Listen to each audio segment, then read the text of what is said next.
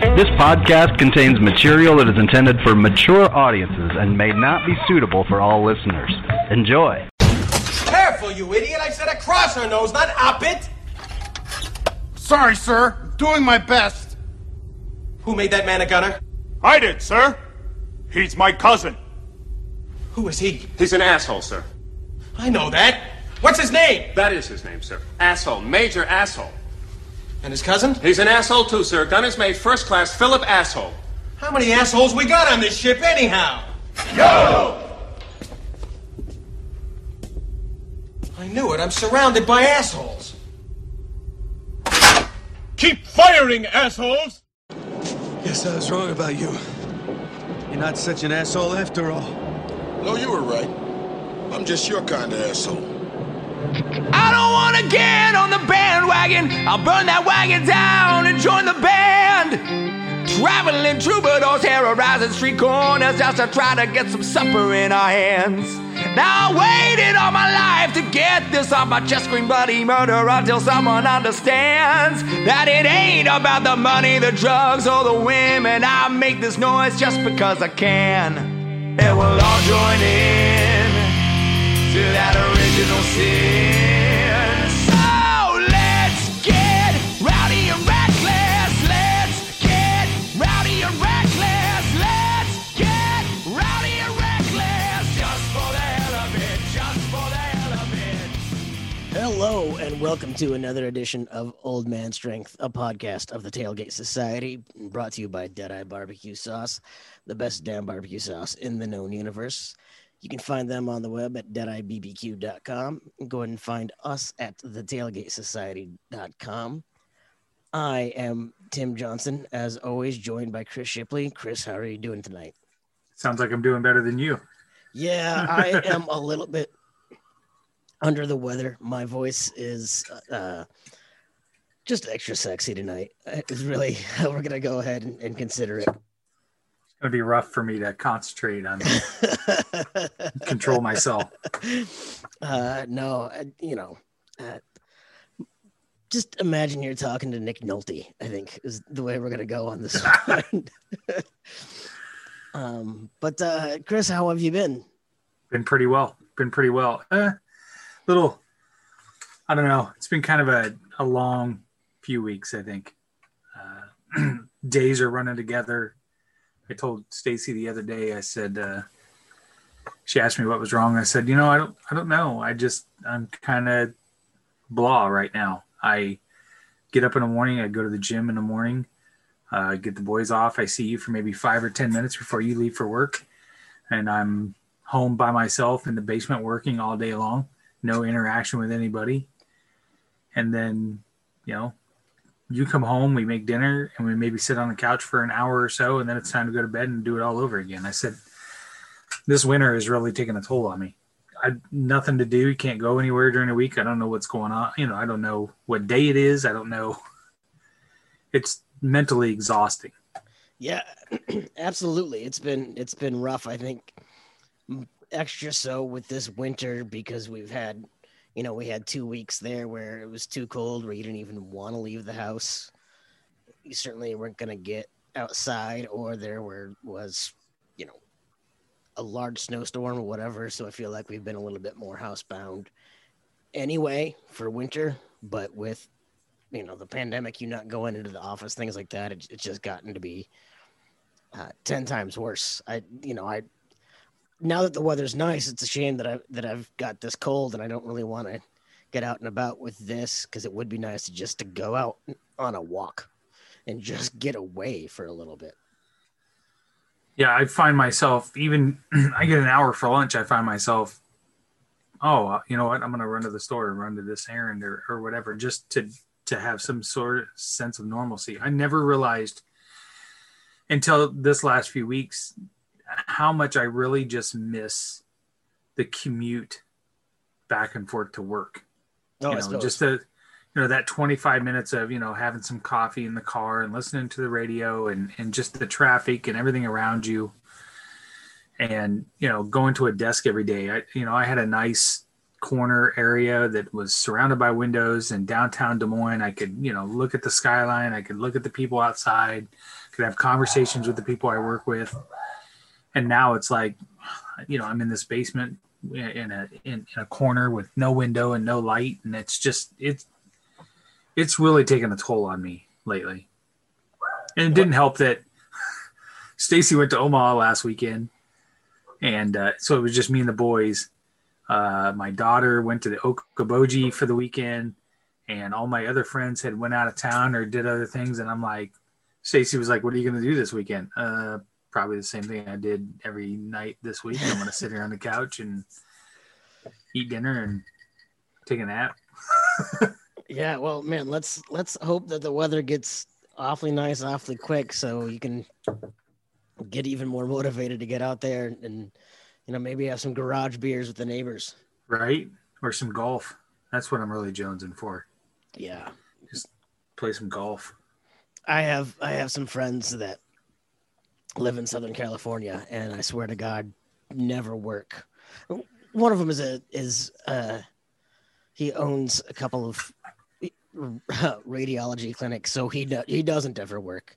And so the two of them are constantly sending pictures from the golf course in Southern California. And I'm just like, oh man, you guys are assholes. Yeah. The trend of people that take pictures of their feet when they're on vacation or whatever, like that, I ain't got time for that. Don't rub it in my face. Last year,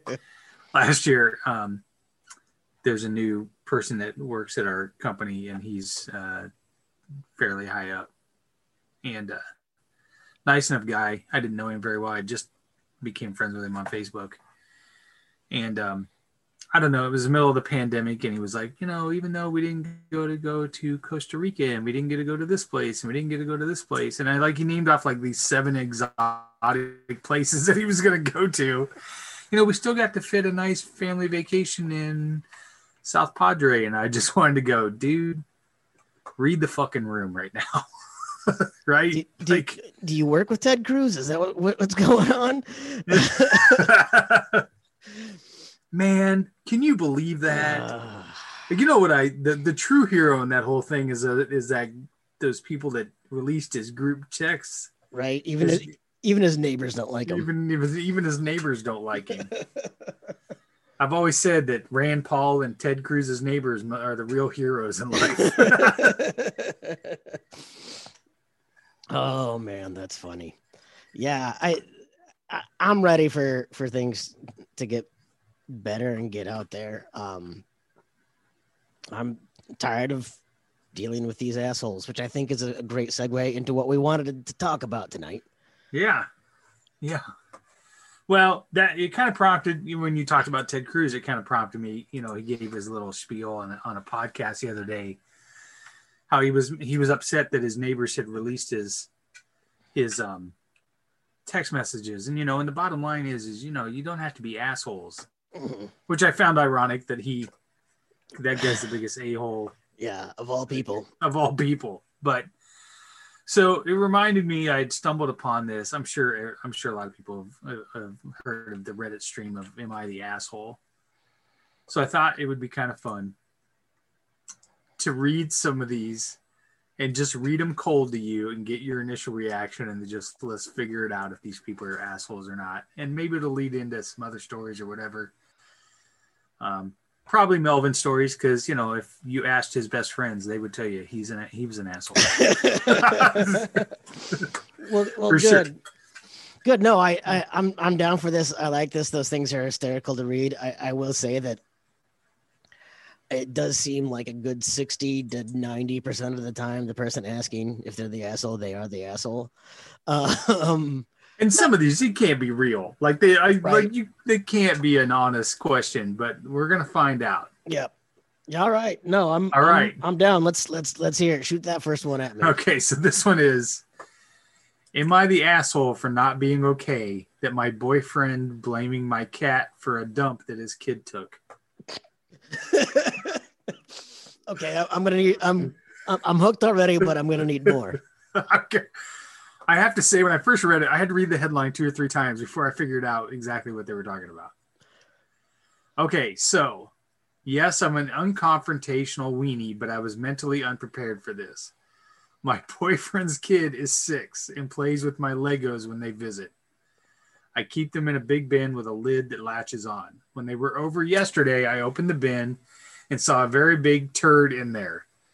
I shouted, "Oh my God," and the boyfriend came running to see what it was, and I just pointed, expecting him to be embarrassed and apologize, you know, be the one to clean it up or something. He just laughed and asked if my cat had done that before, and I said, "What do you mean, my cat?" He lectured me about how my cat totally took a dump 5 times its normal size, and I didn't say anything for a while because it felt surreal as hell. When I asked how the cat latched the box back, he shouted the kids must have done it without looking. He refused to ask Andy and threatened to leave. I had the world's biggest cat turd to clean, so I didn't say anything, and now he's upset that I let them leave. My friend says that he was probably embarrassed and it was a dick move not to let him save face. She also said, I should expect this if I'm dating a man with a child. I feel like it was a dick move to make me clean it up. I'm the youngest son with no nephews, so this was literally the first time I've had to handle human poop. Really?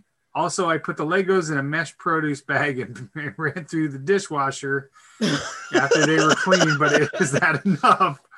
Like I said, I still don't want to touch them. Should I expect to clean up human poop if I'm dating a man with a kid and pretend it didn't happen, or am I the asshole?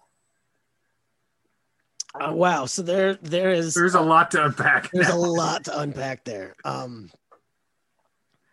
You know, on the one hand, I have a 5-year-old. I've dealt with enough poop for a lifetime as it is. But I gotta say, my first instinct was now just throw those things out.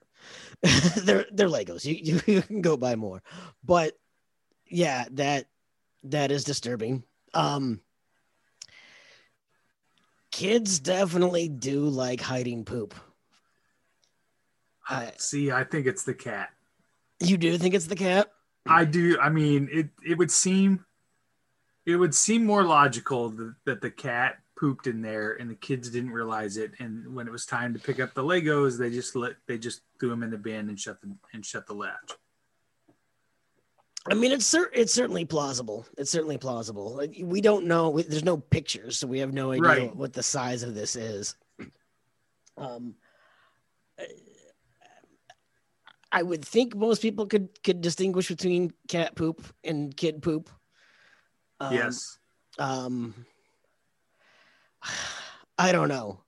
I think even if it was the cat, I think there needs to be a conversation about this, not just a "what are you talking about" argument. 6 years old. 6-year-olds do weird things though, man. Yeah. They really, from like age 3 to like age, I don't know how old your oldest, they do weird things. Like I could definitely see a 6-year-old doing that, but I could also just see a 6-year-old seeing that the cat pooped in there. I would think though that a 6-year-old would probably have said something like, "Ew, the cat pooped in here." Yeah. Right. That's true. Yeah. I think 6-year-olds like talking about poop. Not their own. They're not going to be proud. They're going to be embarrassed and try to hide their own. But I'm just trying to picture the whole squat over the Lego. I mean, the kid knows that he's playing with those Legos, but that's what's got me a little baffled. Yeah. The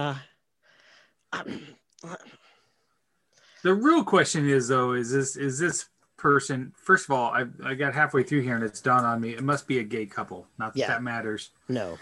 But when he said something like, I'm the youngest son. I'm the youngest son. Yeah. Yeah. So that kind of threw me for a loop in the middle of that. Well, the question that I had, first of all, then, so I don't know, do they have ages on these adults? Yeah, it does not. No. Okay. Because if I'm you know, let's say, okay, so if the boyfriend has a 6-year-old son, they're in their late 20s. Why does the person without a kid have a bin full of Legos at his place in the first place? Yeah, that's a little weird too, right? Right. And I mean, not that adults can't play with Legos, but yeah, but does anybody just buy like random Legos and put shit together? I mean, most of the time I'm buying kits that I know that I'm putting together. Right.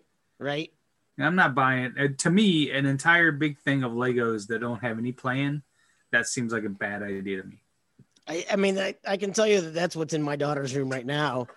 The other day she wanted to build, what was it, a crocodile. And she wanted to make it like exactly to spec in the booklet. But all the pieces were mixed together. And it's like all of her Legos, all of my Legos from when I was a kid.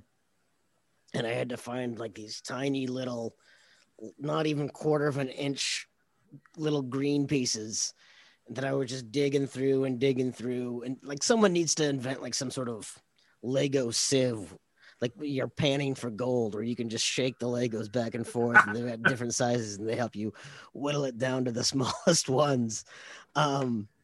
That would have been very helpful. So like, I get that, but that when you have your Legos organized like that, yeah, that's not for an adult Lego play, which sounds like a very weird thing. Now that I say that, I don't mean like like adult themed Lego play. That's probably a thing. I don't know. I'm sure it is. I don't want to delve too deep into that, but yeah, no, when adults are putting them together, like you said, it's part of a kit. And it has a plan, and it's not just this hodgepodge of a big Rubbermaid tote full of Lego pieces. So that, yeah, that's a little weird. I'm also not a big fan of cats. I'm with you. I know that they also sometimes act like 6-year-olds and poop in weird places.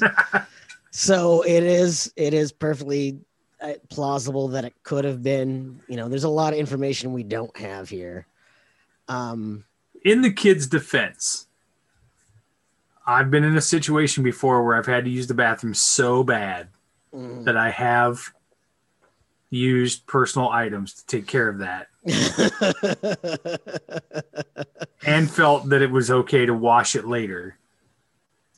Okay. So I was at work one day and we had a major snowstorm, like within like 2 hours we had ice and everything. And I work downtown and I work on just south of Des Moines.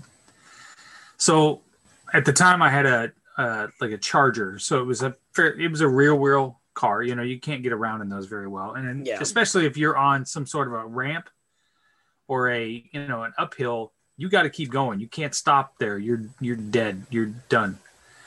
So there's a ton of traffic. I'm driving home, and there's this little road that snakes through this park that connects to another part of a different road that was pretty much all flat. And there were stoplights. If I didn't take that road and I would have went straight, there were stoplights that were halfway up a hill on a bridge. And I knew that if I got stuck at that stoplight, I would not be able to get through. So I pulled off and I snaked through this road that was on the side of this park. Me and about 100 other cars until I realized that I was halfway down there. Yep. And the other end of this road was only a single car out every time, right? It wasn't like a stoplight where it would let 10 cars go at once. So sure enough, I got stuck on this single lane road for 3 hours. I had an iPad in my car. I watched a movie. Collateral in my car, snaking 5 miles an hour. And you were going so slow that you weren't going anywhere. Yeah. Fast enough that if you had to get out of the car for any reason, you couldn't, because the minute you got out of the car, you would have to scoot up another 2 inches or whatever. You know what I mean? Yep. And I had to pee bad. Like, you ever had to pee so bad that the walls of your, bladder was... Oh, yeah. It was bad. Where like, when you finally get to go, it's the greatest feeling in the history of the world. Yeah. And I'm like, the only thing I got in my car is my Iowa State Tervis thermal cup. Like, you know, it's one of those big 30-ounce cups. Yep, yep. I can see where this is going. So, I peed in the cup. I had to go. I mean, I couldn't get out of the car. What was I going to do? I couldn't pee my pants. I peed in the cup. Yeah. As I'm going 5 miles an hour down the road. So I roll the window down. I pour the cup out. I get home. It's like 4 hours later. I get home. I bring the cup in the house. I tell Stacy the story. She's staring at the cup. I put it in the dishwasher. I washed it.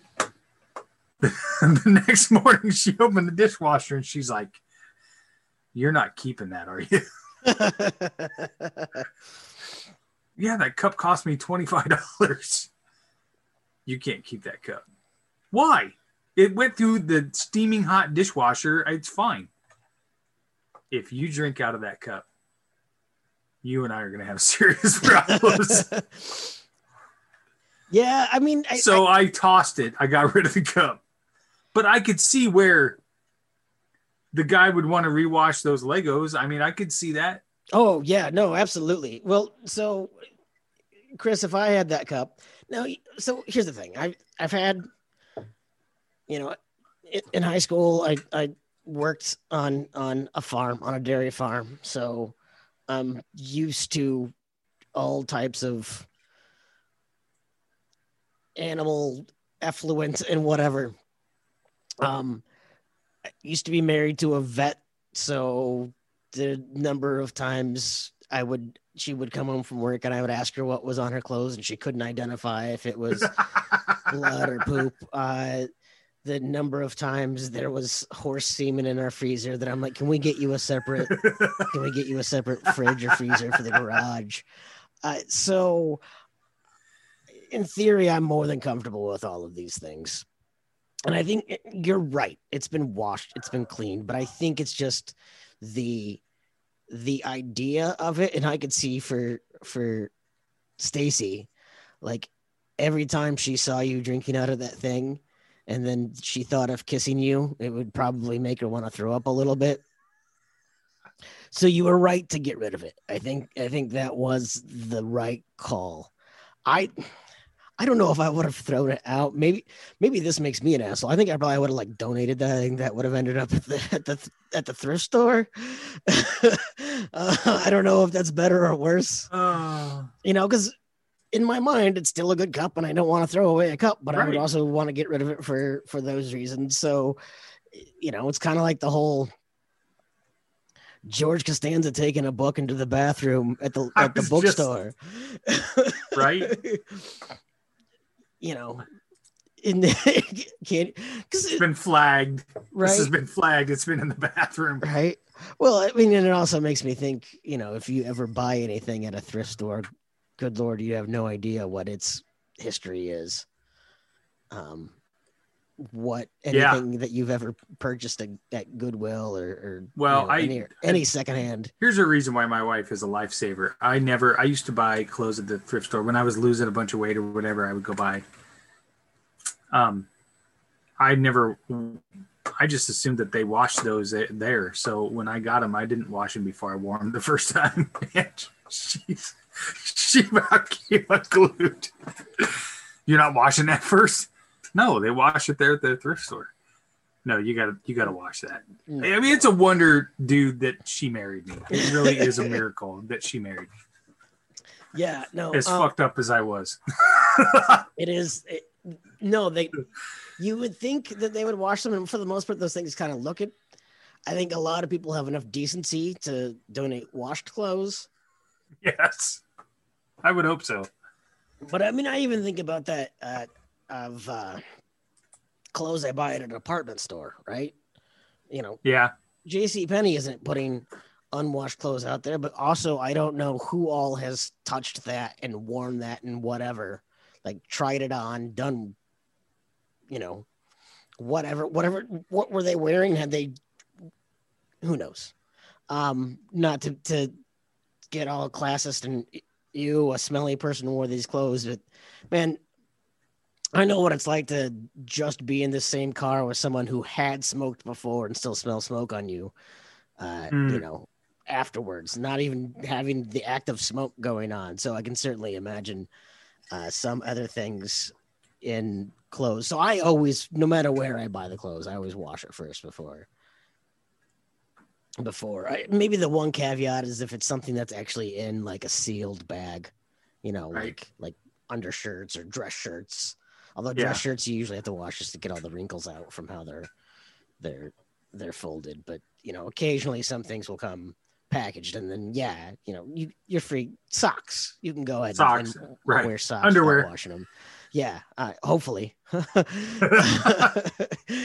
you're buying your underwear at the thrift store, Chris, then Stacy and I. No, there's a few boundaries I won't cross. That would be one of them. Yeah, that would be one of them. Yeah, that's a whole other thing. So yeah, I guess getting back to our original topic of who the asshole is in this one. I think it's him. I think it's the guy that owns the Legos. I just think that there was probably a better way to handle that than to automatically just accuse the kid. Yeah, I think it's both. I'm gonna call them both assholes. I think neither of them handled this one well. Well, let's look at it from a single father perspective. If that dude is bitching, if that dude isn't prepared for occasional little poop sometimes in a bad spot, then he's not ready to be in a relationship with somebody with a kid. Oh, no, for sure. I think that's absolutely right. So I think that's absolutely fair. I think as a single father with a young child, I think I also kind of have an obligation to realize that my kid is going to do some things that are less than pleasant, and be open to, and have that dialogue of, you know, not, because it seemed like that fight escalated rather quickly. I think there needs to be probably, you know, he seemed to not have give it any second thought that it was the cat, that it clearly wasn't his kid. Right. Although when he says he refused to ask Andy and threatened to leave, that makes me want to flip my vote to the guy. Mm-hmm. Like, if somebody came to me and said, hey, somebody pooped in here, I probably would, knowing my kids, going, hey, did you fucking shit in that box over there? Like, you need to tell me. Well, you don't even have to ask that directly. With a 6-year-old, you know, that's true. But like with a 6-year-old, you can just say, hey, did you notice there was poop in here? And that opens the door wide for them to be like, yeah, the cat did it. Or for them to be like, no. And then you can read on their face instantly, because they're terrible liars, that they did it. Right. So I think there's another way that they could have resolved that. So for him to not even approach his son about that, I think that's a problem too. That's why I think they're both kind of the asshole in this one. I would go with that. All right. Well good. We solved that one. Let's solve that one. All right. This one's a little complicated. Not that they're all real simple, but am I the asshole for wanting to start a relationship with my newly found daughter? Now, when I first read that, I had the same reaction you do, Tim. I was like, I don't have any fucking idea where this has come from, but yeah, you're an asshole and kind of sick. Yeah. Now let me read the story, because it's not quite what you think. It's a very, although it is crazy. It's again, a very this is where I worded think, headline. Though. Right. And again, this is where I think some of this shit can't be true. Like, it's got to be made up. Back when I was 16 and he's 51 now, I met a Mexican girl named Ann in my school who was new and immigrated to the States. She was absolutely gorgeous and had a very distinctive look. We dated for 5 years, and I had always considered her the love of my life. We went to the same college together and always talked about getting married. Her family wasn't very keen on a white kid like me dating her. One day, she asked me to meet at a local park and tells me that she has to skip town. This is where I think this story is made up, right? I asked why, and when I would see her again, she acted like she couldn't talk long and just said she didn't know, but she was doing this for my safety, and that was the last time I ever saw her. I eventually moved, but I always thought of her. When Facebook became a thing, I tried to find her, but never did. Eventually, I got married to my wife, who is 50, when we were in our early 40s. She had already had two kids from previous marriages who were both preteens at the time. I provided for them, but they were never warm to me. I don't really begrudge them, but I never felt appreciated with everything I sacrificed to provide them. They are in their early 20s now. Fast forward to 6 months ago, a new girl, Beth, started at our office, and when I saw her, I was shocked. She was a splitting image of Ann. When I got the chance to talk to her privately, I asked her for what her mom's name was. She was honestly didn't know because she was adopted, but she had been hunting for her biological parents. This thing is like a twist of turns. Right. She only had one photo to reference. I asked if I could see it. She said she would bring it the next day. I mean, if you don't know who your real mom is, but you have a photo of her, this is where I'm feeling like this is total bullshit. Right, right. I didn't want to say anything. It wasn't 100% sure, and she was jealous type. I'm sorry. Let's back up. I asked if I could see it. She said she would bring it the next day. I kept it from my current wife. I didn't want anything. I didn't want her to be jealous, and she had never liked hearing about Ann before. The next day, Beth brought the photo, and it was Ann. I told her my story. We came to the realization that she was old enough to potentially be my daughter. We planned to get a paternity test that week. I was very hesitant to tell my wife. Well, it turns out she's my daughter, and we were both overjoyed to have found one another, and she asked if we could start building a relationship. My wife doesn't want me to be in contact with a girl who isn't more of your child as much as our kids are to you. She feels that by building this relationship, I will see her kids as less of mine. I got mad and said that her kids are her kids and I'd be happy, and I've been happy providing for them, but I am not their father. I'm their stepdad, and sometimes I don't even feel like they think that. She is not forbidding me from a relationship, but I'm ready to die on this hill. First of all, this story is total horseshit. There's no way this is true. No way. So, this is right up there with the Penthouse forums. Yeah. I never thought this would happen to me. So here's what I will say that I can absolutely believe. So I have a friend who very recently, within the last couple of years, their dad found out that he had not one, but two kids that he didn't know about. The first one had come up like, apparently he got a girl pregnant before he went off to the war, and no one bothered to tell him. And then he came back and things were different and he didn't know. And then another one happened like shortly after the war or something like that, but the woman moved away or whatever. And so my friend and his siblings as an adult within the last couple years have welcomed into their lives these half siblings that they didn't know about. So that type of shit certainly happens. Yes. Now the whole they just happen to be starting at my work thing, that's where it gets to be way too far-fetched. Although crazy story. So when I was married to my first wife, she worked at the Iowa Child Support Recovery call center. And there was a girl that worked there that started there, and Tracy was training her, and they would get to be talking. And I'm trying to remember how they put it together, but the girl, Tracy, well, first of all, Tracy would talk to anybody, right? And I used to joke, like, she came to campus one time with me when we were early married and I was going to school up there. And she ran into like four people she knew before I did. Like, she knows everybody. It's crazy. I used to joke, you should be in missing persons because you fucking know everybody. So she's talking to this girl, and they're talking, and this girl's telling her that, you know, she just recently moved back to Des Moines, and she is adopted, and so on and so on. And Tracy had came home a couple times. She goes, she kind of looks like my friend Michelle.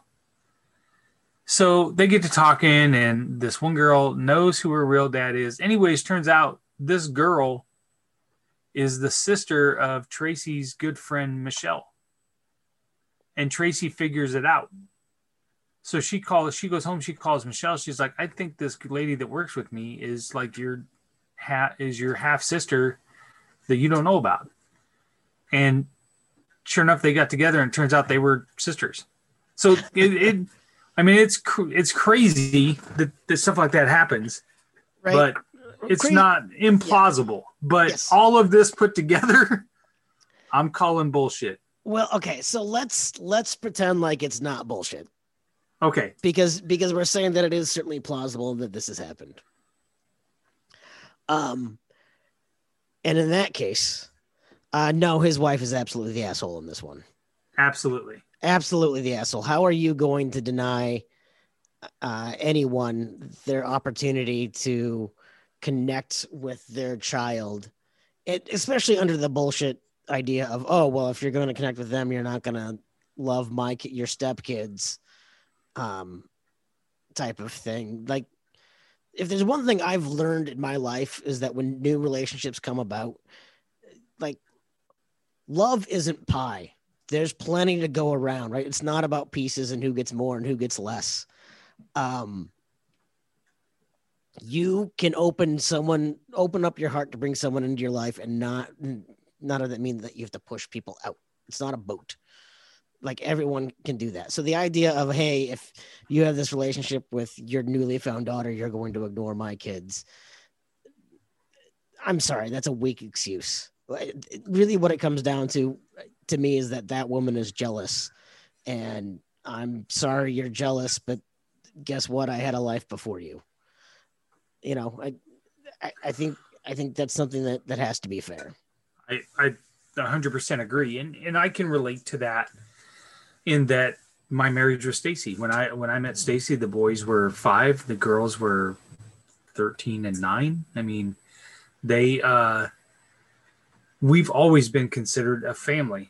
It may not, on the outside, people may not understand it, but I have just as much love for the boys as I do Taylor and Caitlin. Mm-hmm. And she does them, to the point where I've never asked the boys to call me dad. Mm-hmm. They don't call me dad. They call me Chris. Mm-hmm. But for as long as I can remember, the girls have always called Stacy mom. Mm-hmm. Because and in the beginning, when that started to happen, Stacy was like, I don't know. Not that I don't want him to call me that, but I don't ever want to upset Tracy. And I was like, listen, we have to get away from that. If the girls feel close enough to you that they love you so much that they are comfortable calling you mom, that's not something I want to discourage. Mm-hmm. You know what I mean? To your point, there's enough love to go around. And she said, and the other part of it is you have to make sure that you're not feeling, I don't know what the word is, but she said to me,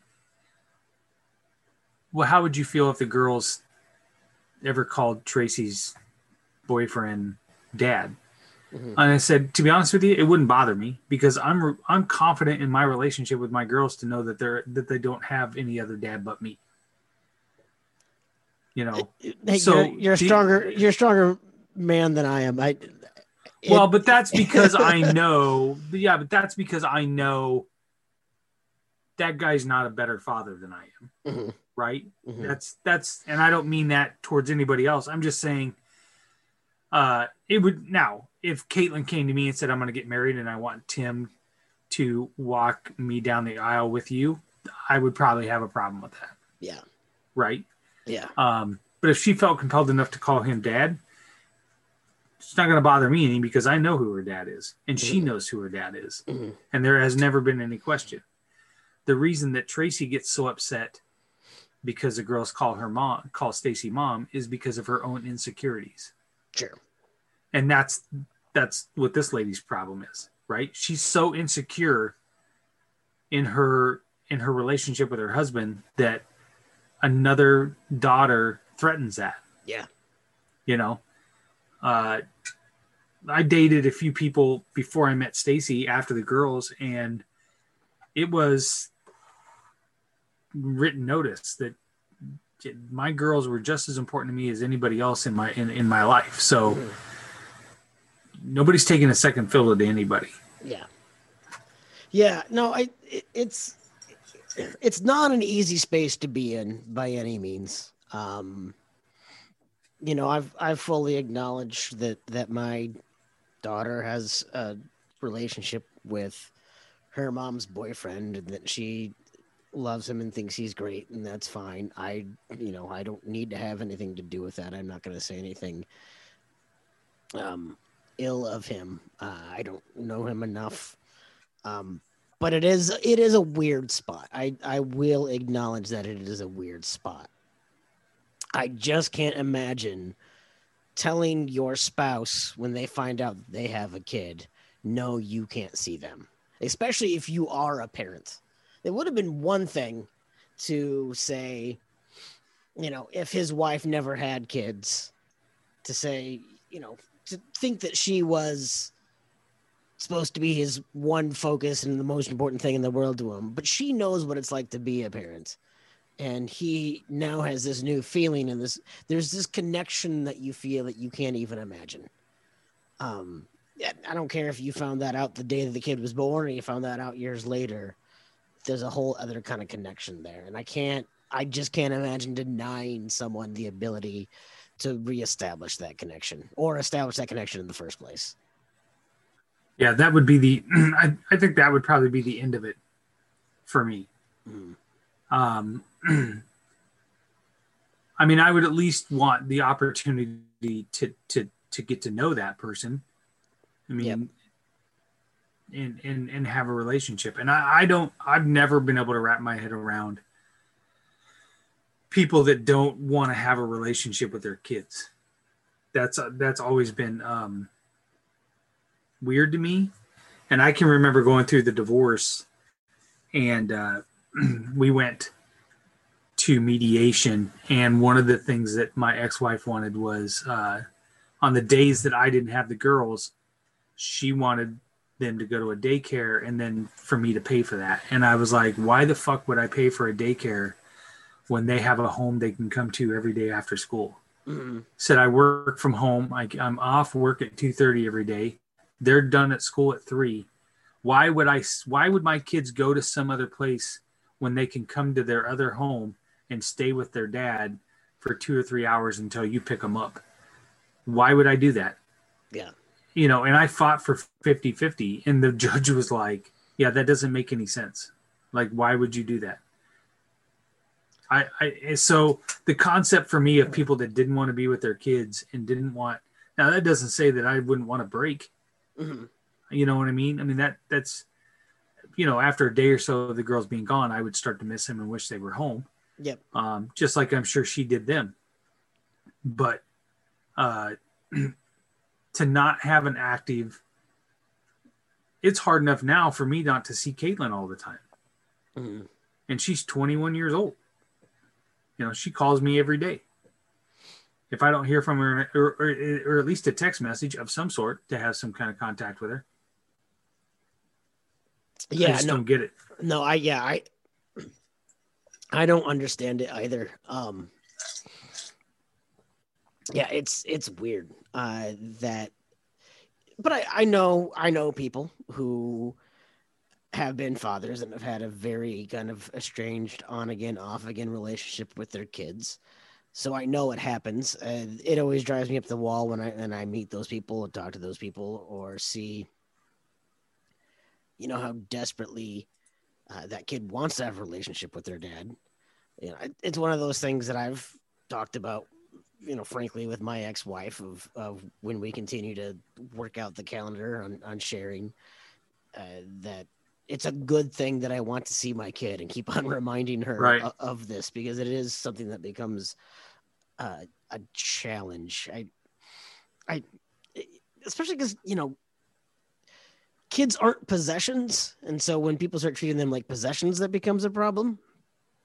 But they're a part of you, and you are a part of them. And you need to make sure that that relationship, you know, cause that's the other thing is his wife isn't just the asshole for not allowing him to have that relationship. She's the asshole for not allowing that woman that just found her father from developing a relationship with her father. So she's being an asshole to two different people here. Right. Yeah. Yeah, because I'm sure that young girl has wondered who her father was just as much as her mother. Yes. Yeah. So definitely the ex-wife or the wife, soon to be ex-wife probably, I would imagine. I'm guessing she got kicked to the curb is the asshole. Yeah. All right. Next one. Okay. How do you feel about the C word? Because this one's got the C word. Which, by the way, my dad would drop all the time, and he had no qualms about dropping that. Yeah, I get the sense that your dad, you say read the room, either wasn't reading the room or did not give a shit to read the room. He did not give a shit to read the room. Okay. My mom and my wife hate each other. Am I the asshole for telling my wife that it's her fault that my mom called her the C word? Ooh. I spent a lot of time feeling like I had to pick my wife before I realized that they are equally at fault, and I should not have taken anyone's side in this argument. My mom babysat my kids the other night so that we could have a date night. When we got home, my mom was asleep and my wife freaked out about how irresponsible that was. But a couple of important things. Number one, the kids were also asleep and it was almost 11 o'clock at night. And two, my stepdad was there and was awake. Three, she was just resting her head on his lap, so probably not even in a deep sleep. My wife screamed at my mom and called her a bitch. My mom said my wife was acting crazy and then said, "Oh my God, you are such a cunt." I'm already on the mom's side. My wife freaked out because the word triggers her and told them to get out. I thanked my mom for babysitting and hugged her, so we left on good terms, but my wife said that I should have defended her. I said she overreacted, didn't thank my mom, and if you call someone a bitch, you might just get called a name you don't like in return. My wife then called my mother-in-law in the morning, and my mother-in-law lectured me about how my mom, my wife lectured me about how my mom is irresponsible and the kids could have died, which I think is crazy dramatic. My wife and I sleep every night, and if one of the kids needs us, we just wake up. My wife said that I should call my mom and lay down the boundaries about how she can speak to her. But I said, nope, it's her fault for you getting called for calling her a bitch. So am I the asshole? Oh, boy. There's awful lot of wives that are kind of bitchy. Yeah. Well, and so that's one thing to point out with all of these is we're definitely only getting one side of the story. Right. Right. Who knows what the other, because I've certainly been on the other side of a story. I would have been like, wow, that is not how I remember that happening at all. So, but if we give that the story as told is true and accurate. So let's back this up. I think I need to hear that again. Okay. There's a lot of kind of back and forth. There's a lot. All right. Yeah. So.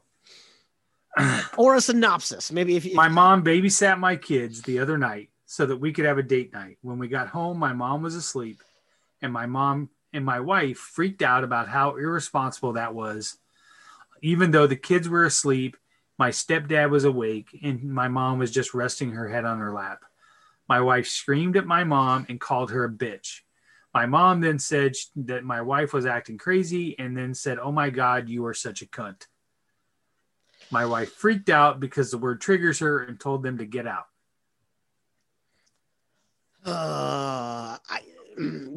So I think I'm siding with the mom on this one. 100%. That word is definitely triggering, for sure. I get that. I can't imagine a relationship where anybody talks to their in-law, whether it's their daughter-in-law or their mother-in-law, that way. Yeah. That is direct. I've had a couple heated conversations with my ex-wife's father when he was alive and we were married, but nothing to the point where we used language like that. Yeah. I'm trying to think if I can even, I think the closest maybe that came is that one time my ex-wife's cousin was drunk and claimed I had said something like months before when he was drunk at that time too, that I didn't say because he was drunk and he misheard something. And then he had been harboring it for several months, and then he got drunk and it all came out. And my now ex-wife tried to defend me by saying, I'm sure Tim didn't mean it. And I got mad at her because I'm like, it's not that I said it and didn't mean it. It's that I didn't even say it. And she's like, well, you know how he gets. We just need to I'm like, no, don't treat him with kid gloves. He's not a kid. He's an adult. You're married to me, not him. Right. Just say to him, no, Tim didn't say it. Unless you've got any proof that Tim said it, shut up, go to bed. That's how it should be. And right. She seemed very concerned. This later became a theme that I found, that she was more concerned with defending her family than she was defending me, or even just, even though she agreed I didn't say it when she talked to me, she wouldn't ever tell anyone in her family I didn't say it. Right. And so that became an issue. So I do get, I guess, where the wife said, hey, you should be looking out for me. I do get it. I do get maybe a sense that this husband probably defends his parents a little bit more than he maybe should. I think there's probably an element of that in here. But yeah, he's right. You call someone a bitch, you've opened it up. That floor is open, and how does she know that the word bitch isn't triggering to her mother-in-law, right? It could be just as triggering. To be 100% honest, there's got to be some history here that she's got to know that her mom, that her stepmother is probably, or her mother-in-law is probably not going to take that, right? This can't be their first rodeo. This isn't their first fight. No way. Oh, yeah, absolutely. Especially, and I'm guessing the mom has probably thought she's a cunt for several years and has probably held it in check for a while. Yeah. Yeah. That would be my guess. Now, I will say that I had my mom, when I was married to Tracy, our house was in chaos all the time, right? My ex-wife was not very domesticated as far as wanting to keep a clean house or whatever. Not for any female listeners, I'm not saying that's your job. I'm just saying that just was not in her wheelhouse, right? Mm-hmm. And I was 400 and some pounds all the time. It was hard for me to do anything like that. So we lived in a house that wasn't exactly pristine and clean. It wasn't dirty, and it just was lived in all the time, right? Mm-hmm. We always had laundry. We always had, clothes on the floor or whatever. And every once in a while, I would come home and my house would be completely clean. My mom would come over and just clean our house. And I remember one time, and I would always call my mom and thank her. So that, Mom, thank you. I really appreciate that.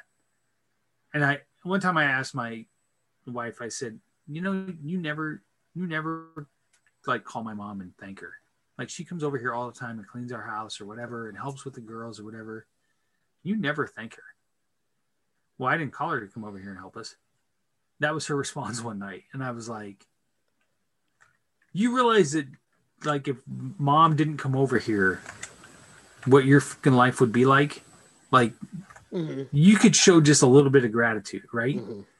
But I think that she was so jealous of Mom.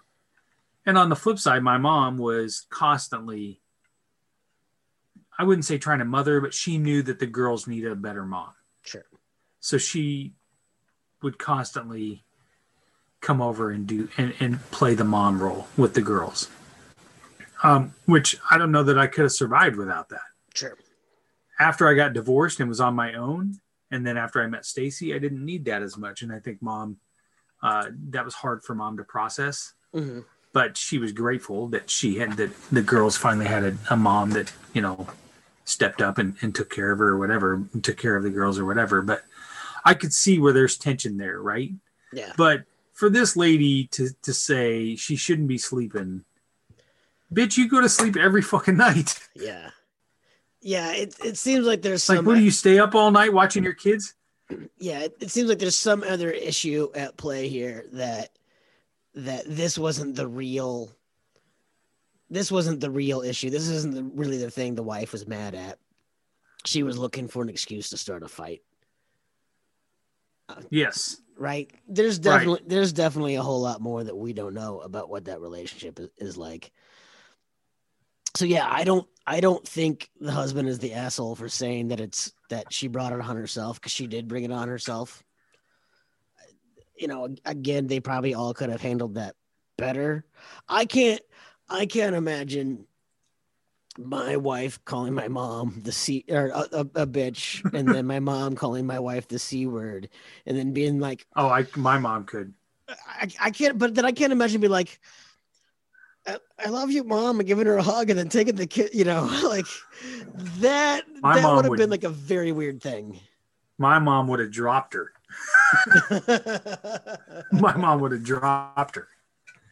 That was the one person you did not fuck with in my house was my mom. Yeah.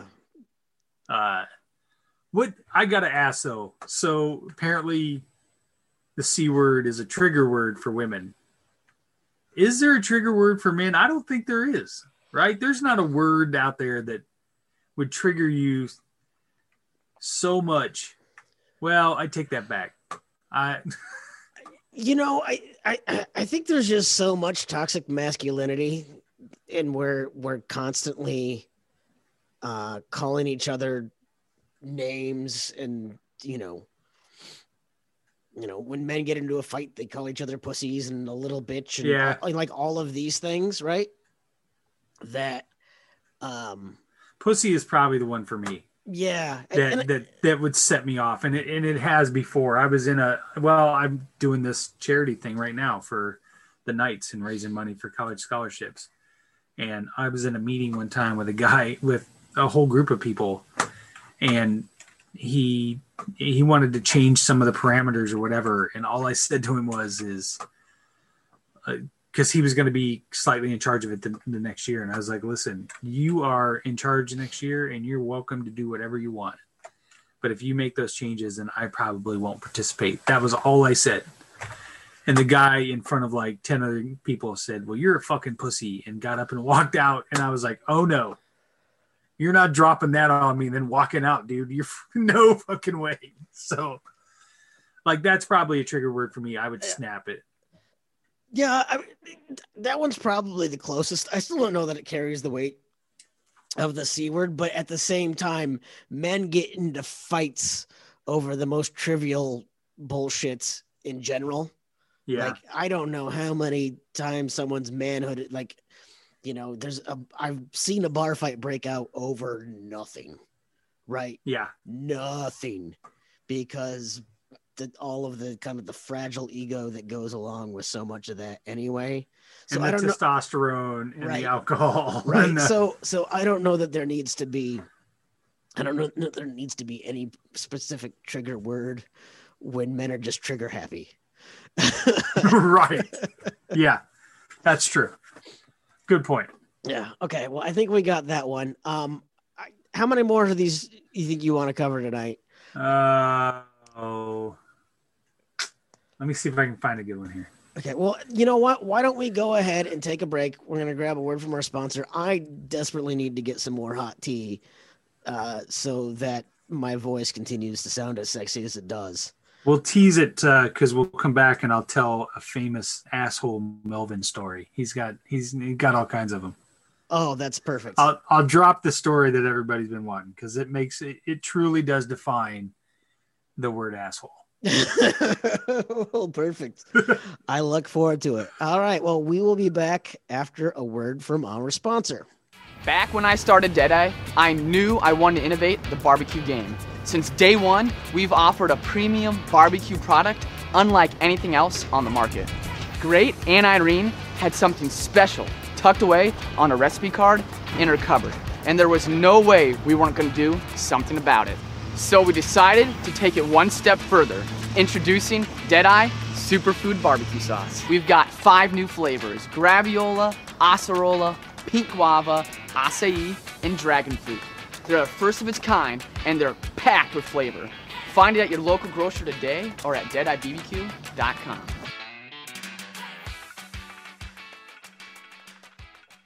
Welcome back. Once again, this is Old Man Strength, a podcast of The Tailgate Society. Please visit us on the web at TheTailgateSociety.com for all sorts of great content. Articles on sports, music, pop culture, politics, you name it, we got it. We've got some great podcasts as well. I'm not even going to name them all because we've got a growing list, but please go ahead and find those on Stitcher, Spotify, Apple Pods, or whatever it's called. iHeart.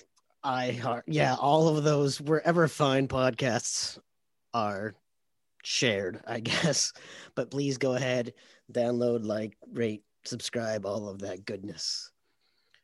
We are talking through the Reddit forum of Am I the Asshole? And talking through situations where maybe even we've been the asshole in the past. When we left off, Chris was looking for another good one to go through. So, Chris, what have you got for me?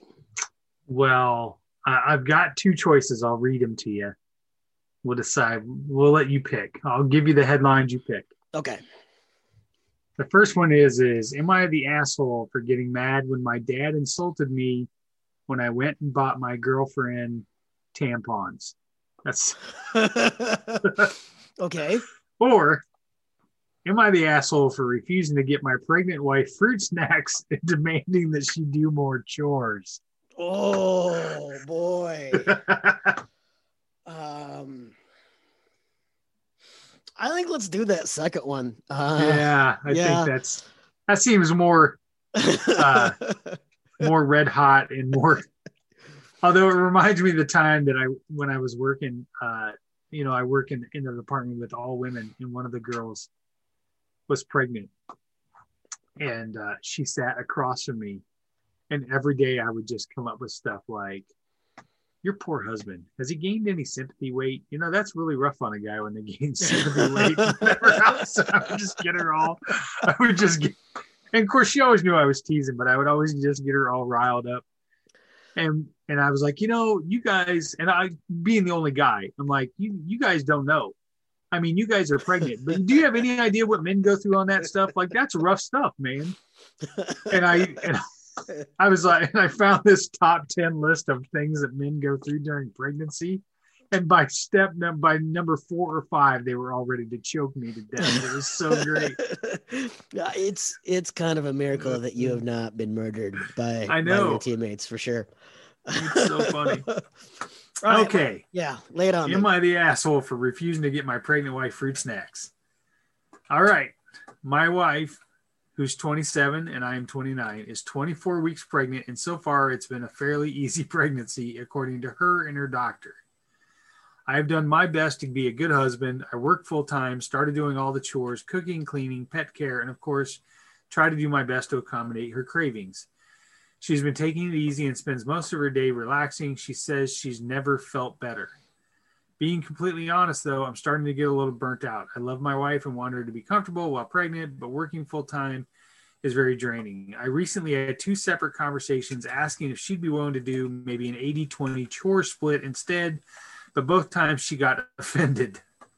She says that it would stress her out and possibly harm the baby, which scared me. I don't want anything to happen to our baby, so of course I didn't push it.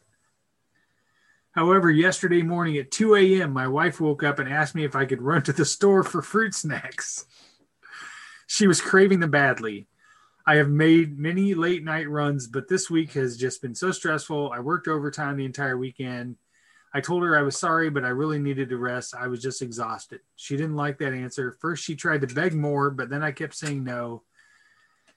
She then started crying and telling me what a shit husband I was. She also said she's scared to see me as a father if this is how selfish I'm going to be. Oh my God. Are you serious? All right. I snapped at her. I told her I've been taking care of shit all the time for the past 6 months. She's been sitting on her phone every day and hasn't had to lift a finger. Then I said I was done doing 100% of the chores and we need more of an even split because I'm losing hair from this stress. I will admit I had a tone and was obviously irritated. This caused her to cry even more, and then she kicked me to the couch. This has caused a huge argument between us. She was pissed at me the entire day and locked me out of the bedroom tonight. My mother-in-law has texted me to call me an asshole. They both said the stress I'm putting on my wife will hurt the baby. So now I feel super guilty. I need perspective. It seems like a landmine. I was gonna say this is a big trap. Wow. I'm gonna say not the asshole. Okay. The dude has a right to get some sleep. Yes, I get 2 a.m. You can't wait till tomorrow morning for some fruit snacks. Like I'm not buying that.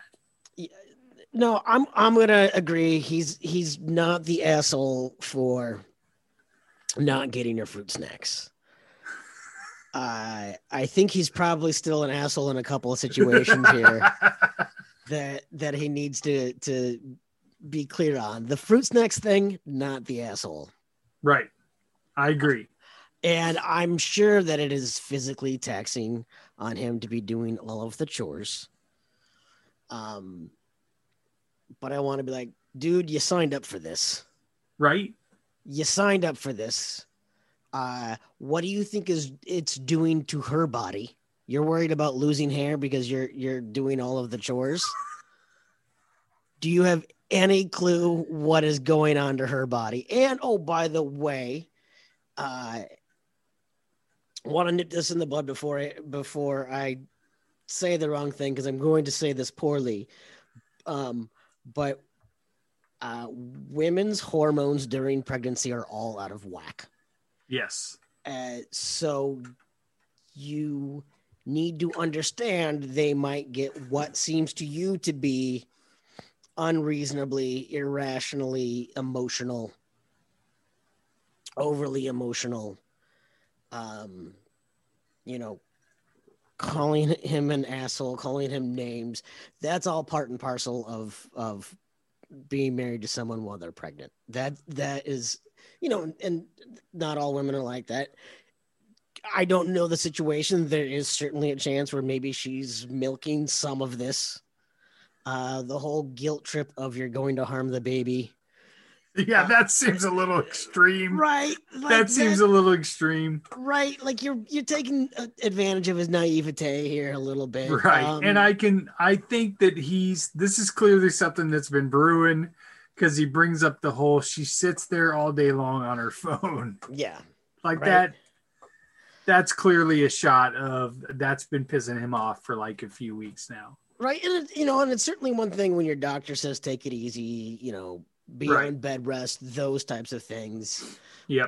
But I mean, the millennia ago, women were still plowing 40 acres, 7 months pregnant, right? So it's not like women have to just sit and do nothing when they are pregnant. So maybe there's a bit where he's feeling like he's being taken advantage of, and maybe she could be, making him feel unduly. The whole calling the the mother-in-law and getting her involved. Getting in this a text thing. That you're an asshole. Holy smokes! That should be a red flag that maybe you should get out right now. That feels a little bit a bridge too far. Yeah. All of that said, dude, you signed up for this. Her body is going through things that you can't even imagine. And oh boy, let me tell you about the day of. Her body is going to go through things that you cannot possibly imagine if you get a little stressed out. Oh, also, if you are stressed out during the pregnancy, do you know what it's like to have a 1-month-old, a 2-month-old, a 3-month-old? Yeah, no kidding. This is warm up. This is spring training, dude. Yeah, right. This is spring training. You think she's exhausted now? Oh. Wait till she goes all day breastfeeding and everything else, and yeah, all of the nutrients are sucked out of her body, and all right. No one is sleeping. Neither of you guys are sleeping. So no, not the asshole for not getting the fruit snacks. Like, right. I will say I did once drive to 4 different Hardee's to get an ice cream cone for Tracy one time because she wanted specifically Hardee's ice cream. I don't know what the difference was. She just that's the only one that I can remember. I mean, I don't know what the difference is, but I also know sometimes you get a craving for, like, sometimes I get a craving for fountain Dr. Pepper. Yeah. It's just different than getting it out of a can or a bottle. Yep. Right. So I get, like, nuanced craving. And I was lucky. My daughter's mom never really had weird cravings. It was usually just stuff we already had around the house anyway. She was a very strong-willed woman who worked well late into her pregnancy. You know, like, she was still on call when she was pregnant. So she was already leaving to go look at horses. Right. 2 a.m. So I got lucky that I didn't have to go do those things. So maybe I don't quite understand the stress that he's been under, but again, this is not even the bigs, son. Just wait until that kid is born. It's going to be a whole nother ball game. So you're going to need to find a way to apologize and agree to be the asshole and get used to sleeping on the couch. That's right. A couple more times. There's no reason that you can't both be the asshole and still come out being a good husband in this. Agreed. Right. Agreed. Like, sometimes you just have to accept what is an acceptable level of asshole. Listen, it's not so much that as it is, I do this a lot in my marriage now, in that Stacy and I will have a conversation or a discussion about something, and I will typically default to what she feels she needs. Mm-hmm. Now, maybe that's not right, but to me, it's most of the time it's not a hill that I like. The color of the house that we painted the kitchen, right? Yeah, I don't really have a hard, like, opinion about it. Yep. So she may have 5 different shades of blue. Yep. And I'll be like, those are all fine. You pick one. Because it's not right. Now, if it was, you know, canary yellow, I would say no. Yep. But, you know, the bottom line is whatever. Right now, I don't like the color that we have now. So whatever you choose is going to be an improvement for me. I will enjoy it. Mm-hmm. You, on the other hand, I know if you don't pick exactly what you want, it will drive you crazy for the next 2 years. So yep, that's when I would step away and go, you decide what you want, because it's fine with me. Yep. That's kind of how I tackle a lot of that stuff. So in instances like this, I would be like, I probably wouldn't go get fruit snacks at 2:00 in the morning. that would be a hard no for me. Yeah. Right.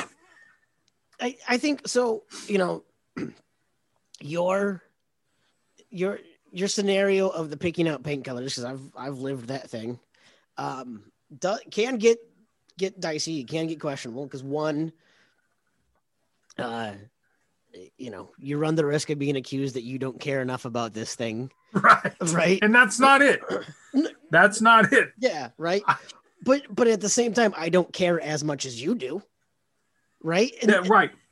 And so I think that's always kind of a dangerous thing. Or if you just make an offhand comment later of, oh man, this blue shows more stains than I thought it would. Which is where you just keep to yourself. Yeah, you know, and a few times I have not kept that to myself because then it's well, you had the opportunity to say something like, well, I wouldn't have made the right choice at the time either. It's just, look, we were both wrong. It's fine. But yeah, you're right. That's when Tim should just shut up, and he doesn't always do that. But Stacy will analyze it. And it's not a criticism when I say she will analyze it. She will like, well, if I take this blue, then this particular thing here won't work with this. But if I take this blue and then, and I'm over here going,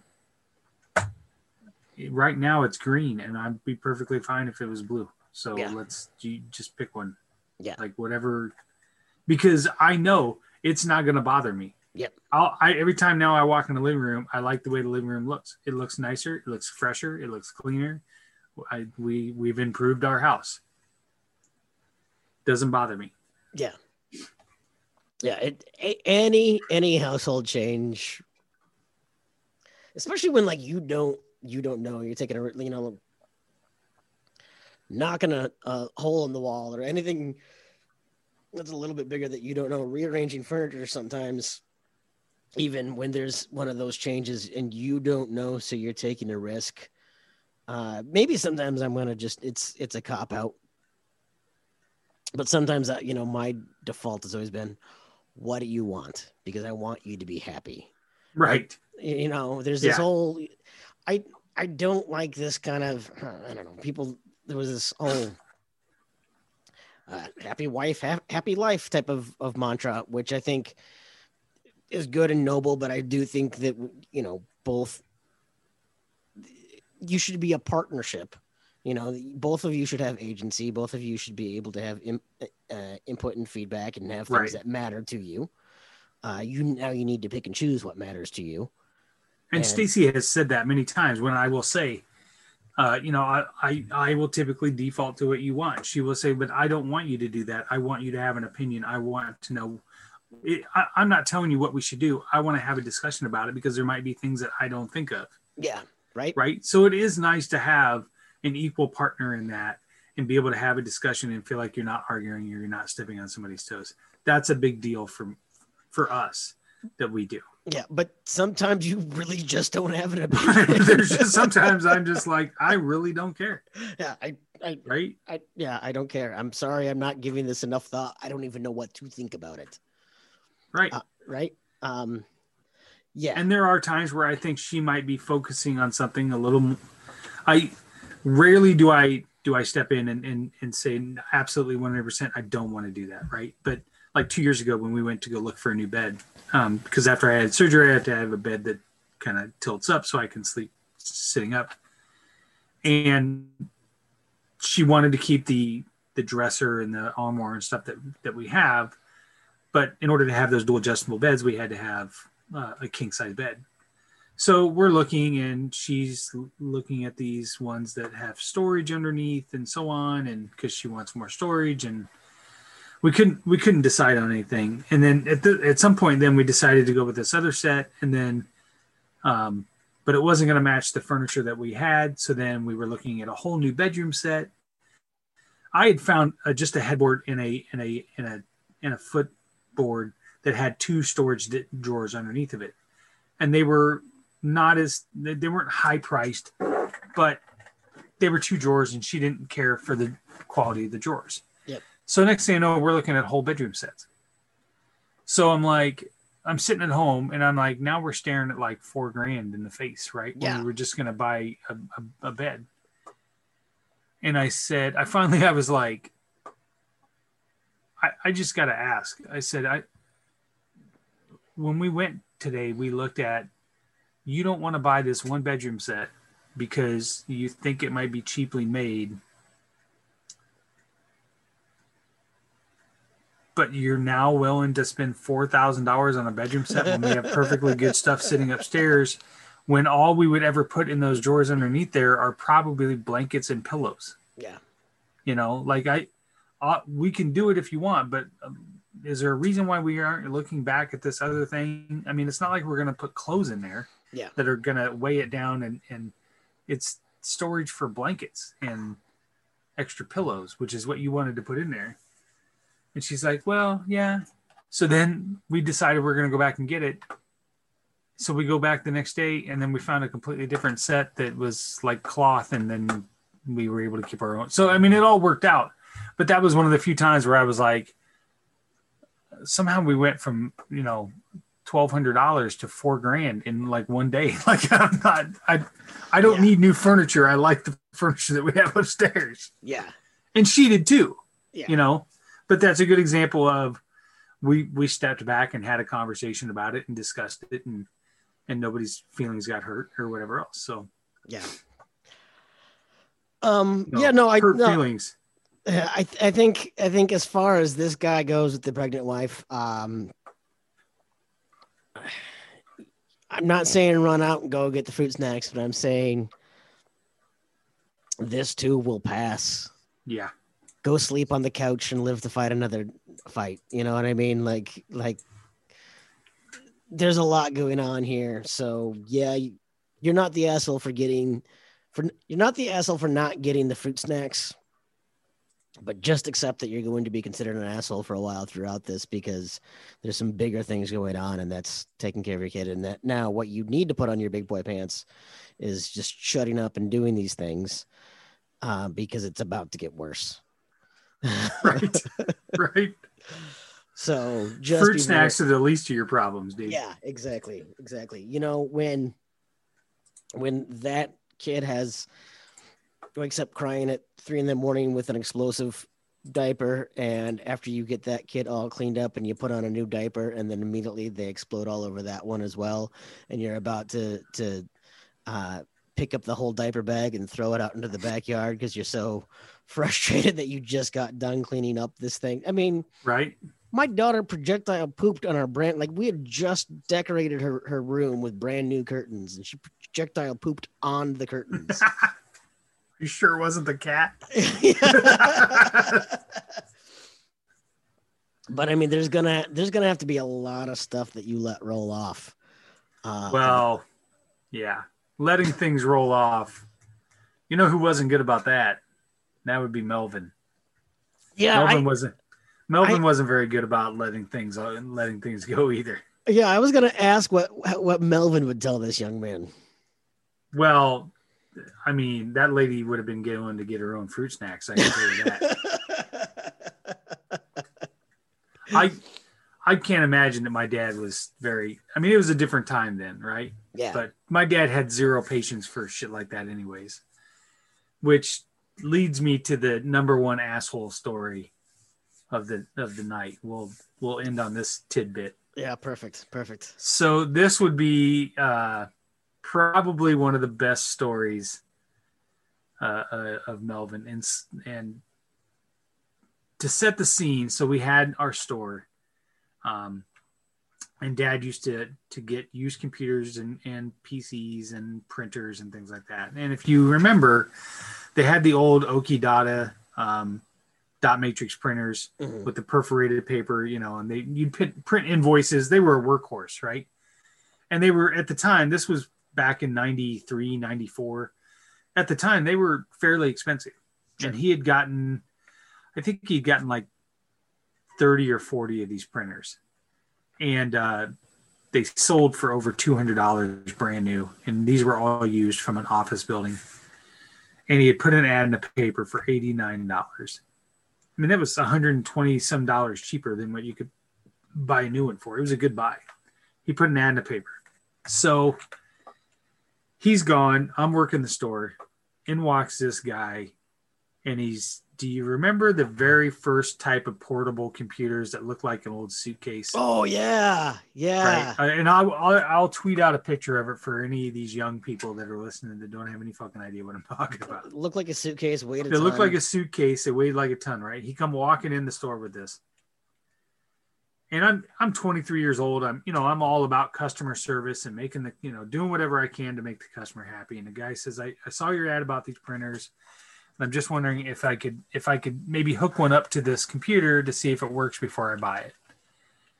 Sure. Let's do that. You know, so we're in the middle of the showroom. We had these tables in the middle of the showroom. So he lugs this thing open, opens it up and plugs it in, and I bring the printer over and he starts turning it on, and pretty soon it doesn't want to boot. Mm-hmm. This computer doesn't start to load. And next thing I know, he pulls out a screwdriver. He starts pulling shit apart in the middle of the table, in the middle of the showroom. He starts pulling this old computer apart, and in walks my dad. And I'm instantly like, I've already realized I've went down too far with this fucking guy, right? And Dad looks at him, and he looks at me, and he walks it, and he goes and sits in his office. And my dad's office had a big glass opening so he could see out onto the showroom floor. So this guy turns his computer on, still won't come on. Next thing you know, Tim, he's got half the fucking computer unassembled on this table. And I'm deep shit now, right? We're deep in. The guy's been here an hour. And Dad walks out, and he comes up to me, and he goes, "What the fuck is that guy doing?" I was like, he came in to ask to buy a printer. He wanted to hook it up. I thought he was just going to hook it up. I don't know. It's not working. And Dad goes, "He better fucking get out of here." And I was like, what do you want me to do? Yeah. And fuck. And he turns around and walks back into his office, right? Guy's still fucking around with it. Can't get it to turn on. Finally, Dad walks out there. He goes, "Hey, are you going to buy that fucking printer or not?" And then the guy goes, "Well, I really wanted to see if it worked with my computer, but I can't." Dad goes, "I'll tell you what. Now you can't buy the fucking printer. So get that fucking thing and pack it up and get the fuck out of my store." And I was like, what are you doing? And the guy says, "Excuse me?" He goes, "You fucking heard me. That printer's $89. You know what that sells for brand new? You should get on your knees and kiss my ass to buy that fucking printer now." He goes, "I'm not running a fucking sweatshop around here where you can just work on all your fucking shit all day long in the middle of my fucking store. So pack that shit up and get the fuck out of my store." And he stormed off. And I was like, I'm flabbergasted. I'm like, what just happened? And the guy looks at me and he goes, "Is he serious?" And I go, "I would just pack your stuff up." So the guy packs up, he walks out, and it's pouring down rain, Tim. I mean, it's fucking thunderstorming. And a couple minutes later, I look out the window, and that poor bastard standing outside by the bus stop waiting for the fucking bus. Oh, no. And I go, "Dad, get over here," I said. And he walks over and he looks out the window. I go, "Look at that poor bastard. You kicked him out. He's standing out there. The fucking rain is pouring down." Dad looks out the window, has just a tiny, tiny bit of sympathy and goes, "Fuck that guy," and turns around and walks away. So safe to say that Melvin was not of the customer is always right school of customer service. No. I mean, unless the guy was gonna buy something, then, you know, he'd do whatever the fuck he needed to do to sell it. But he also he didn't take any shit from anybody either. I mean, I can't tell you how many times he kicked somebody out of the store because my dad was a smoker, sure, number one, and the entire store smelled of smoke. Sure. And my dad had kind of a temper, and I'll never forget some lady walked in and instantly made a comment that it smelled like cigarette smoke in there. And from across the room, he said, "Well, if you don't fucking like it, you can get the fuck out of here." And I was like, I can't imagine why nobody wants to buy anything from you. Oh, Jesus, you're such an asshole. Yeah. It's a good thing that he had you out there on the floor. I got accused one time of having the worst customer service, the worst disposition ever. I can't even remember what the situation was, but there was a guy that was just really rude, and I wasn't taking his shit. And he asked to talk to the owner, and my dad walked out, and the guy says, "That guy right there needs some fucking customer service and some attitude adjustment." And Dad goes, "No fucking shit. I've been trying to tell him for 23 years.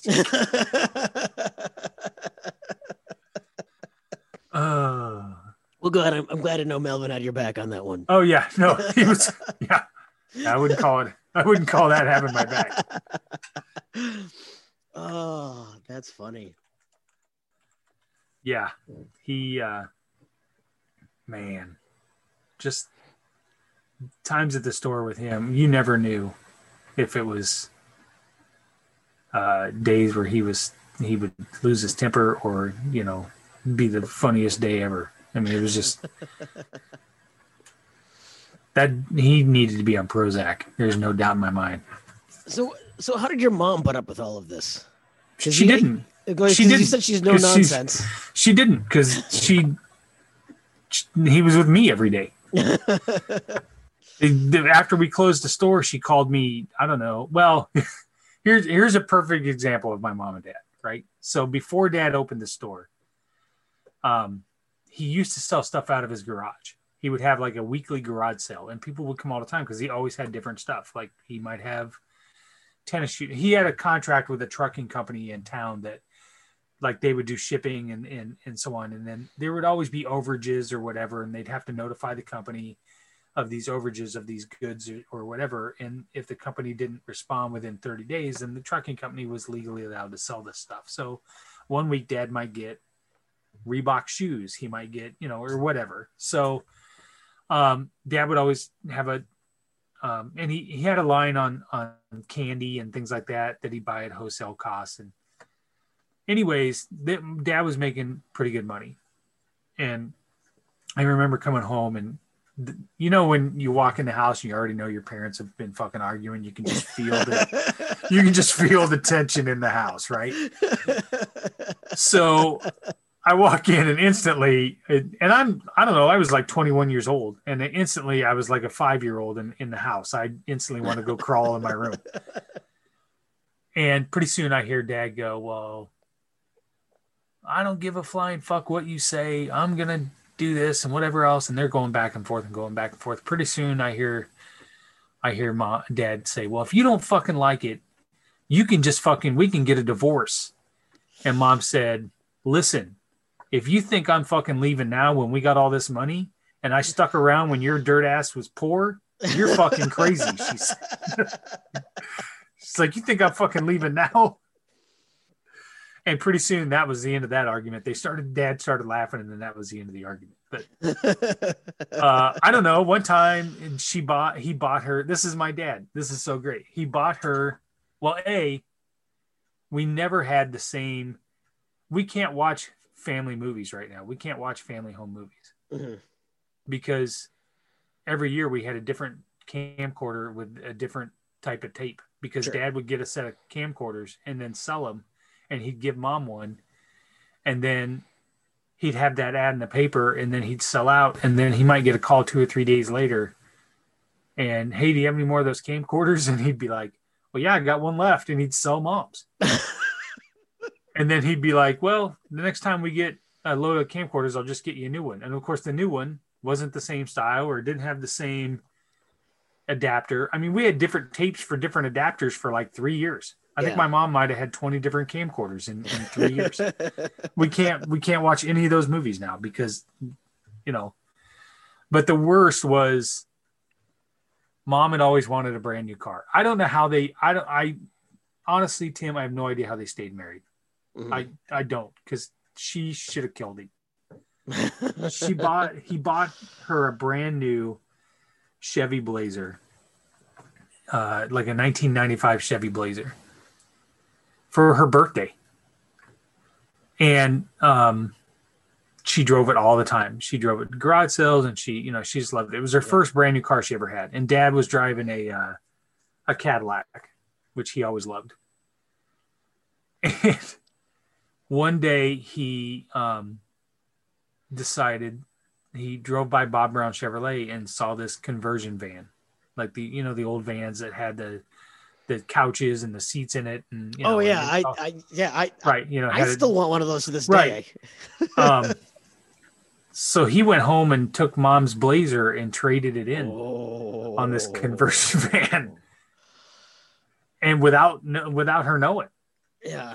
And he came home in this fucking conversion van, and the Cadillac was still sitting in the driveway, and Dad's like, I traded the Blazer in for this. And mom's like, why the fuck do you think I would want to drive that fucking, you know, gigantic thing? And he said, well, I didn't think you would. I figured you'd drive the Cadillac. And mom was like, I'm not driving that fucking thing either. But they kept it. That's the way it was. I was going to say, I knew a guy who did something very similar with his wife, and he is no longer married to her right now. So... I told Stacy, I said, could you imagine me just showing up at home one time and just being in a brand new car and not telling you, and I traded your fucking car in? Like, there's no way. It's enough of a problem to go buy a new car without consulting your spouse. It's a whole other level of danger. Just take the car I just bought you for your birthday, that he bought for her birthday. Yeah, that's your dad was either ballsy or stupid or didn't care, or maybe a little bit of all of them. Or well, here's what's crazy about the conversion van is he bought that from Bob Brown Chevrolet. And I don't know, when did you live in Central Iowa? How long ago was it? I moved away in 2003. Okay. So you're familiar with downtown used to have a lot of car dealerships and so on. Yeah. And Bob Brown used to be downtown. And they had a big tall building that they were in over on Ingersoll. Yeah. Yeah. Well, so this conversion van had what they called this special package that was called the Gladiator package in it. And it had, but it was all the customization, the leather seats and the electric chairs and whatever. Anyways, the functionality of the driver's seat had broken a couple times, and he took it back under warranty and they would fix it. And then he'd have it for a couple months and it would break again. So about the third time he took it back and they said, you know, there's nothing else we can do. We can't fix it. And Dad said, but it's under warranty. You need to fix it. And Bob Brown refused to fix it. Sure.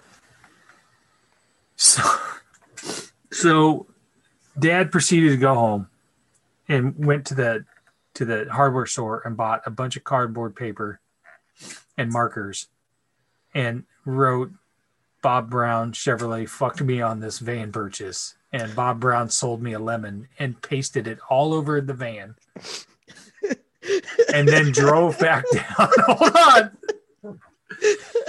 And drove back down and parked it right in front of Bob Brown Chevrolet's dealership.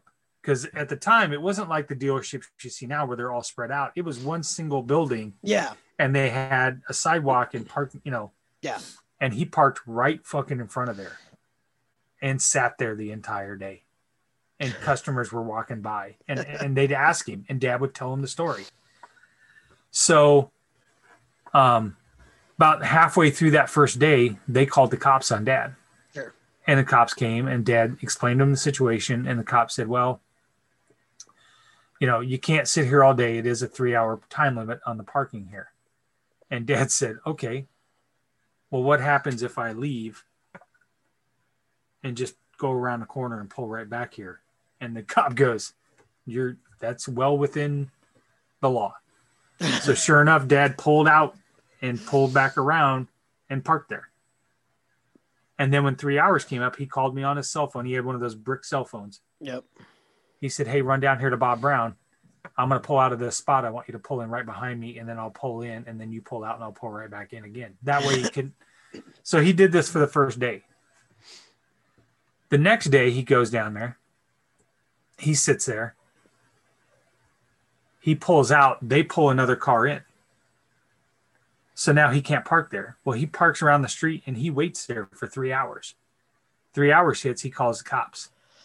That same cop came down. You need to move your car. Told the dealership you need to move the car. They moved the car. Dad pulled in there. Did the whole fucking thing again. Right?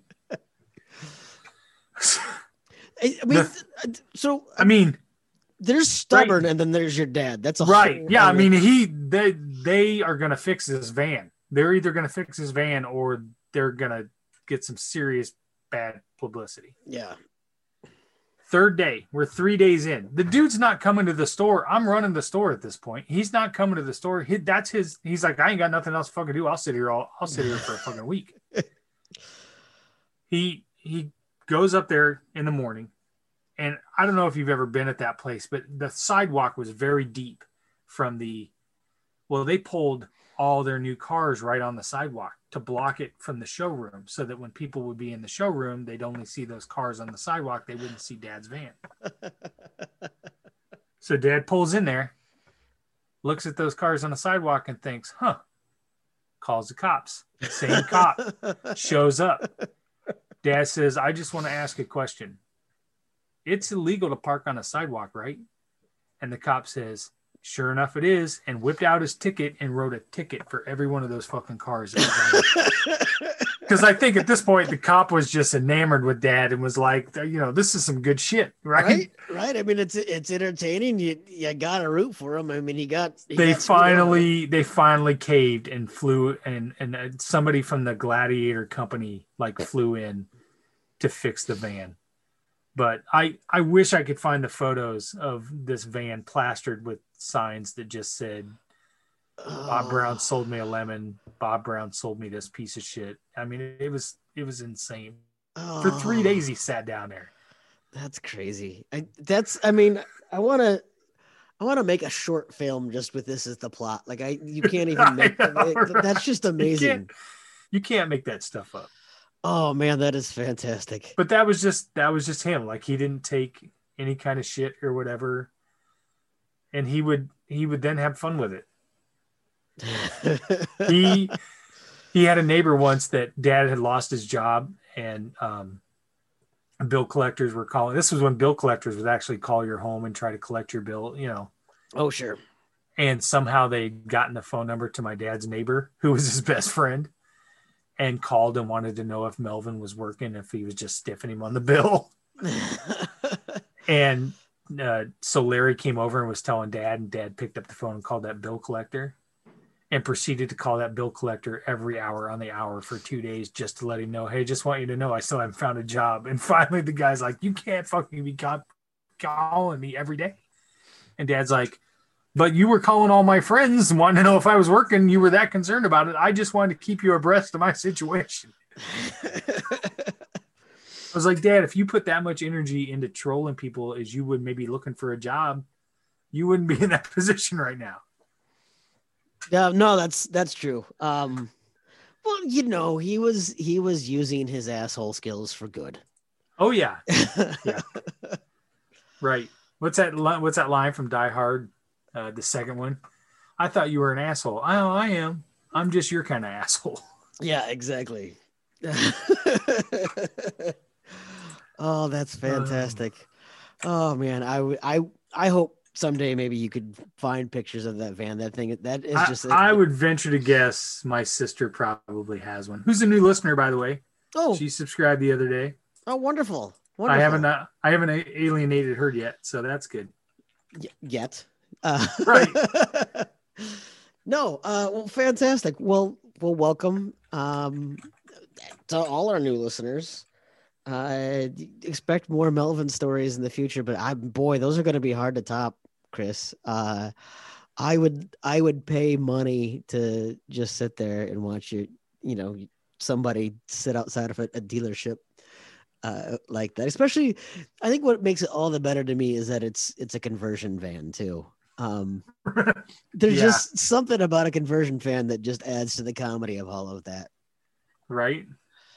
Yeah. I want a conversion van. I want to turn it into a little camper, do a little, van life sometime when I finally have my mental breakdown and go out into the middle of the woods. But, that is fantastic. Anything else you wanted to add here, Chris? That was kind of a good high note. No, we've cleaned the closet out tonight, I think. Yeah, absolutely. Well, once again, guys, you've wasted another hour listening to Chris and I talk on Old Man Strength. You can find us on Twitter at @strength_old. Chris, I get it wrong 50% of the time, so I'll let you just say what your Twitter handle is. Psygrad, Psydad. I am Tim Johnson, MN. Please also follow The Tailgate Society at TGate Society on Twitter. Once again, TheTailgateSociety.com is home to all of this content and more. So please go ahead and check us out.